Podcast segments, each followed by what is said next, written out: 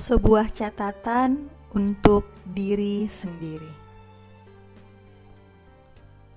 Setelah menikah, tak seperti di novel-novel percintaan yang pernah kubaca. Jatuh cinta ternyata tak setiap hari terjadi. Pada hari-hari panjang pasca menikah, kadang kita akan menyaksikan perasaan yang berantakan, kemarahan yang berusaha diredam, pasangan yang mendadak menyebalkan, konflik yang berkepanjangan, dan pahit, asam, kecut, hambar lainnya. Sebelum menikah, mungkin yang berkelebat di bayangan adalah kita akan memiliki tempat membagi semuanya dan mendapati teman hidup yang asyik untuk bercerita segala hal. Setelah menikah, kita mendapati hal-hal seperti ini ternyata meleset dari bayangan. Ada hari ketika cerita ini tak memiliki pendengarnya. Komunikasi yang berjalan kurang lancar, jarak yang mengekang, Waktu sore yang dihabiskan sendiri menunggu dia pulang. Dan celetukan darinya yang menyinggung perasaan. Akan ada hari ketika kita memilih untuk memendam cerita. Melewatkan pagi hingga malam begitu saja tanpa percakapan berarti dengannya. Atau menangis lepas di atas sajadah tanpa perlu menceritakan apa yang meresahkan kita sebenarnya. Mungkin tak sedikit yang berada di luar ekspektasi kita selama ini tentang keadaan, pasangan, berumah tangga, keluarga besar, dan banyak hal.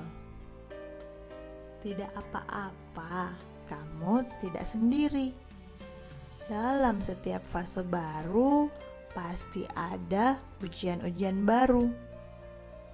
Selayaknya naik kelas, ujiannya pun akan lebih susah. Seperti kita masuk sekolah baru, dari SD ke SMP, atau SMP ke SMA. Mendapati semuanya berubah, pasti ada kaget-kagetnya. Kenyataan yang menegangkan dan belajar beradaptasi serta menerima. Ya, faktanya kehidupan pasca menikah tidak melulu mulus, cerah ceria, dan romantis seperti feed Instagram, apalagi milik selebgram.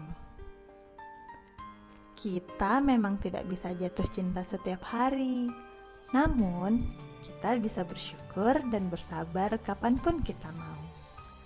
Jika hari ini kita dibuat kesal, ingat kita bisa jatuh cinta lagi pada hari-hari berikutnya.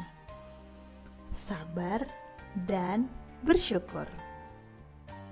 Mungkin kita akan mendapatkan seseorang yang jauh dari sempurna, tidak begitu asyik dan begitu-begitu saja.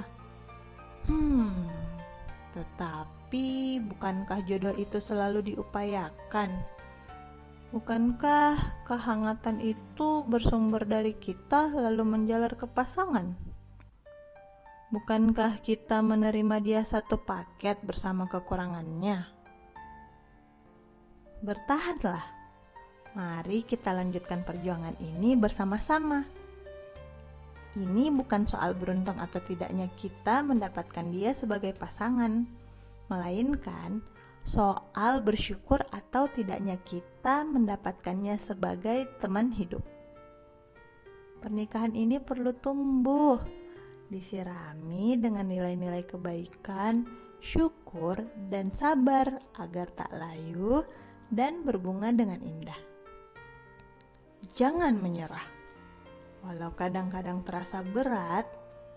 Ingat, ingat menikah itu adalah suatu ibadah. Hakikatnya, tiap ibadah adalah indah karena sejengkal lebih dekat dengannya.